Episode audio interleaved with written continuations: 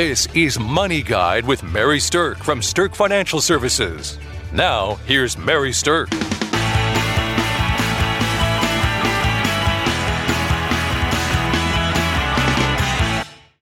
To Money Guide with Mary Sterk, and today we're going to be talking about investing during a steep market decline. I realize right now that for people listening, this can be a very unsettling time. This is a time where market volatility and the velocity of it or the speed of it happening is really unprecedented. And we're hearing that word unprecedented a lot thrown around lately in the news. So, the things that I want to talk about today are, are things to help you understand how markets work, understand what not to do, and also give you some things to help you manage your emotions during this time. And part of the reason I think that that's so important is because it has been studied, and we find that emotional mistakes that people make during market declines can really cost them a tremendous amount of potential return over where whenever the recovery comes. So I want to talk about those things. But first, I want to talk about understanding what's happening right now. Right now, we are in what I would consider to be a black swan event. And a black swan event is an unpredictable event that's beyond what is normally expected of a situation, and it has potentially severe consequences. Black swan events are characterized by their extreme rarity, they don't happen very often, their severe impact, they definitely create some ruckus in the world and the widespread insistence that they were obvious in hindsight. So we haven't gotten to that point yet, but I'm already starting to hear rumblings of, well, how could we not have known if we saw what was happening in China that this was going to happen here? So that is a critical piece of what's defined as a black swan event. Now, unpredictable, yes. Who could have predicted that there was going to be a global health crisis that would then drive a market downturn? That is not something that anybody really could have seen coming. What we also find to be very unusual about it is how fast that it's happened. So, this is the fastest decline that the market has seen ever and when we think about that, that can be something that's very scary. It can make it feel like all of the known rules about investing in down markets, we should throw them out the window. But the reality is that that's not true. So let's talk a little bit about bear markets for a minute. So, some of these statistics I've pulled from information from Hartford, but what I want to say is this. A bear market is defined as a market that is down more than 20% and stays down that far for at least two months. So, one thing I can say is although we're in bear territory, this is not an official bear market yet because we haven't been at this level for long enough. Now, may we get there? We certainly may. I don't know. I can't predict the future. But I can say that that is the technical definition of a bear market. And the other thing that's important to know about this is that bear markets are actually normal. Now, a global health crisis is not normal, but bear markets actually are normal. There have actually been 25 bear markets in the S&P 500 index since 1928. Now, there's been 26 bull markets too, and over time, stocks have risen over the long term. So, although we have bear markets and pullbacks, the resulting recovery from that has moved things forward to where people have made money in the bull markets more so than what they've lost in the bear markets. A bear market tends to be short lived. The average length of a bear market is about 299 days, which is actually about 10 months. That is significantly shorter than the average length of a bull market, which is usually close to three years. Now, how often do we have bear markets? Well, typically they've happened about every 3.6 years. But we've been in a very unusual market where we've seen a long extended bull market that has lasted for over a decade.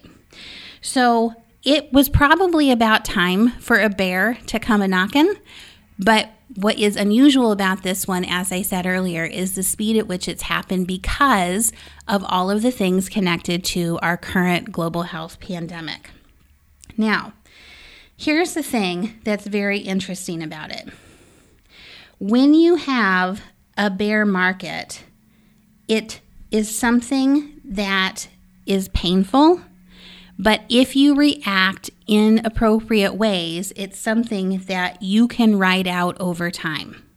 So, bear markets are scary, and the biggest mistake that investors make is pulling their money out of the market during the bear because they are afraid that things are going to dive deeper and they're trying to protect against that.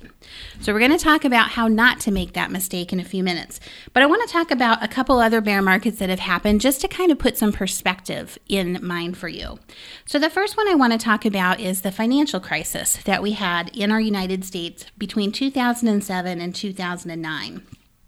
It really went from October 9th at its trough. So that would be where the bottom of it was.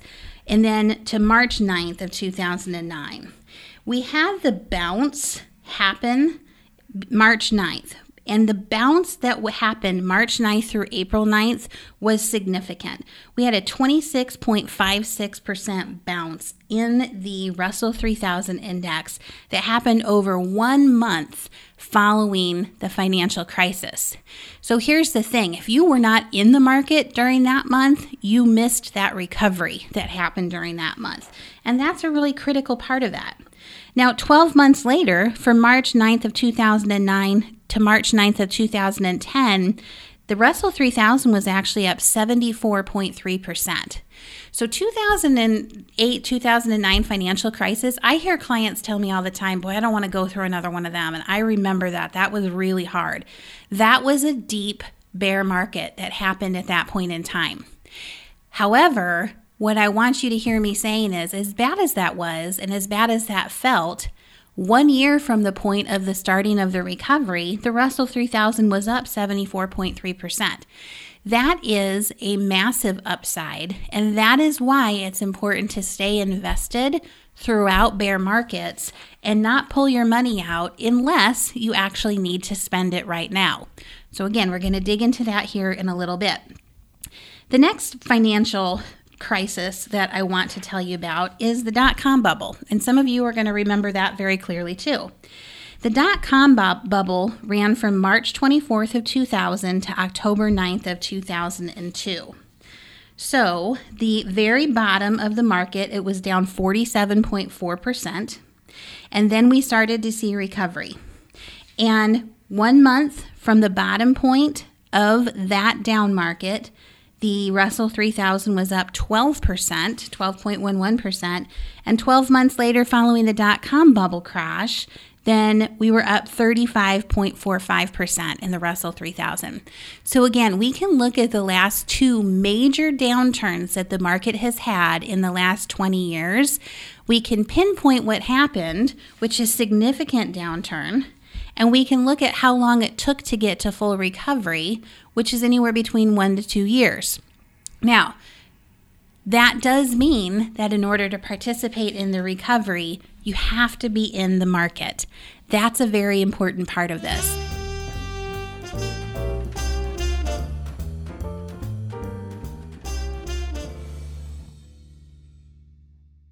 Congratulations to Mary Sterk for being named the 2020 Forbes Best in State Wealth Advisors list for the third year running.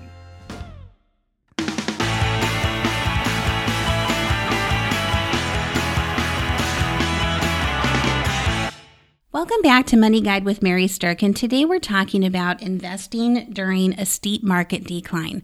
So, we've talked about where the market is, we've talked about how the last two major bear markets have looked in the last 20 years and what a black swan event is.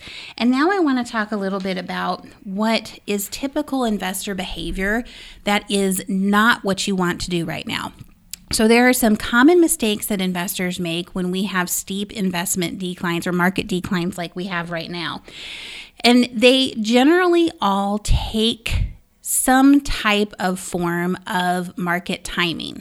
And so, even though you might not realize that what you're doing or thinking is market timing, frequently it is.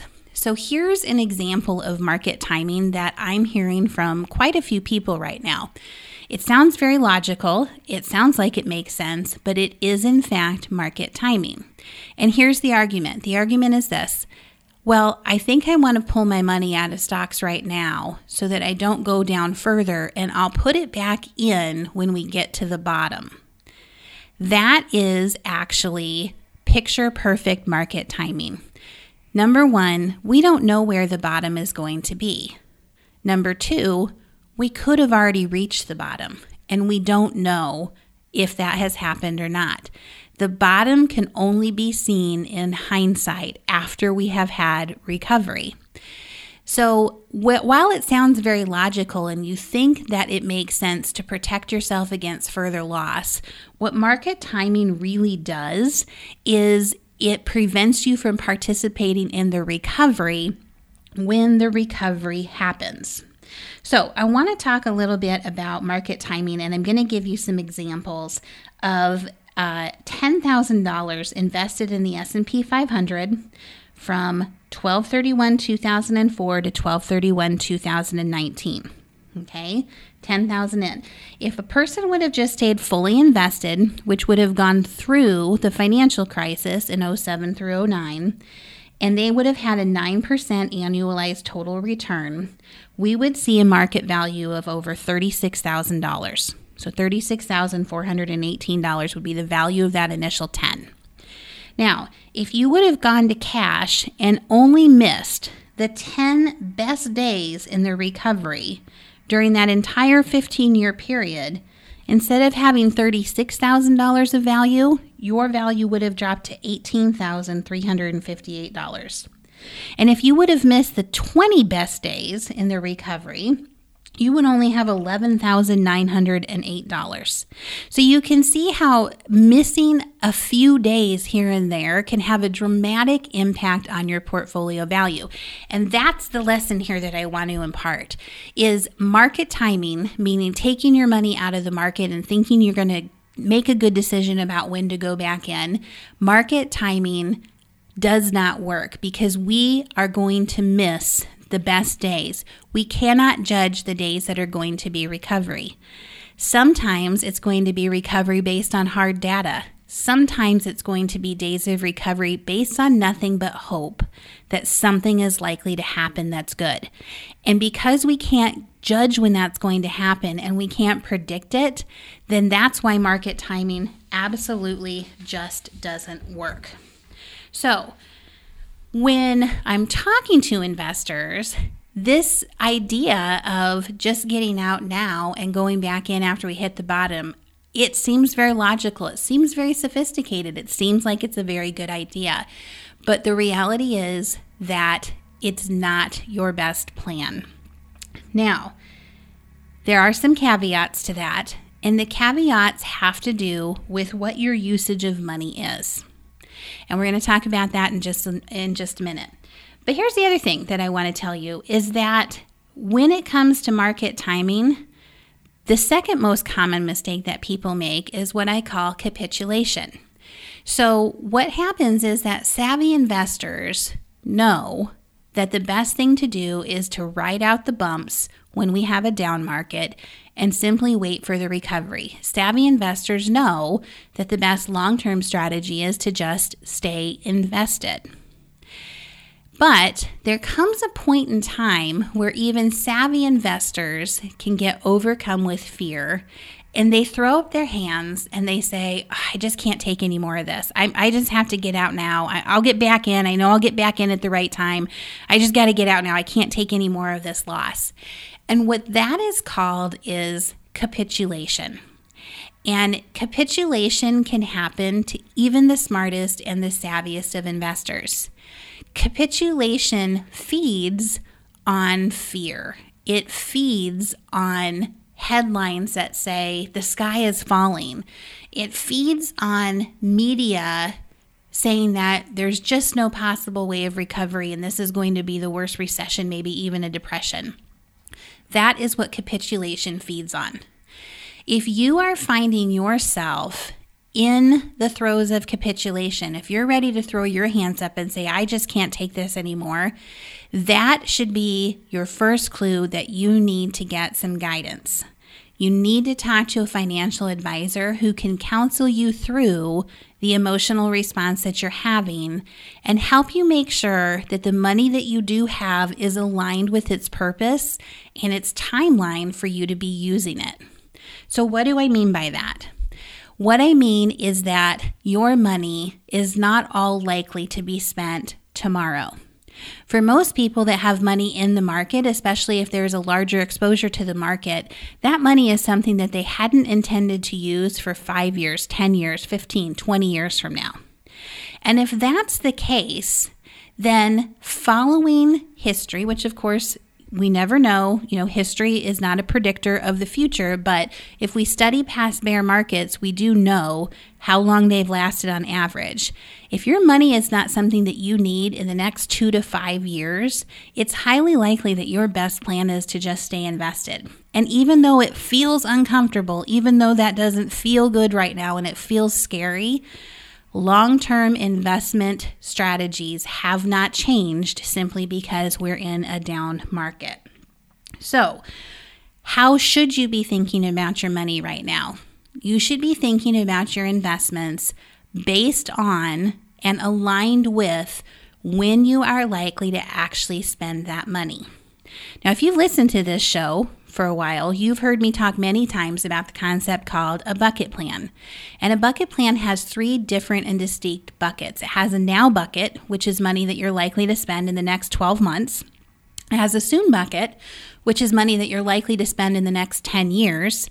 And it has a later bucket, which is money that is not intended to be spent for more than 10 years. Now, for most people, especially if you've worked with us and have a bucket plan, that later bucket is where the majority of your market risk is concentrated. That later bucket, money that doesn't need to be touched for 10 years or more, is where the market exposure generally is sitting. That's a more long term growth focus uh, in terms of risk on those accounts. And if that's the case, then let's think about that. If this bear market follows anything like the averages, then in about a year and a half, we would see signs of recovery. Now, could it come sooner? Absolutely, because this is health related, not overall economic related, then there could be recovery that happens much faster. It's hard to say, we simply can't predict that. But let's just say that it follows the typical bear market pattern. If we're in a down market and we stay here for 10 months, a year and a half, however long it is, if you didn't need that money for 10 years, why would you need to make a change with it now? So, your money has to stay aligned with the time frame that you need to use it. Now, your soon bucket, that money that you're going to spend in the next 10 years, that would be invested in something that's more conservative anyway. Now, what's interesting about this market is that some of the bonds have actually lost a little bit of value, along with the stocks losing a lot of value. So, even the more conservative portfolios are down right now. Many of them are. However, they're not down like the overall market is down. They might be down a few percentages. And that's what conservative portfolios are designed to do. They're designed to hedge against the risk of significant loss. So, money that you're going to be using in the next 10 years, hopefully that was already positioned that way.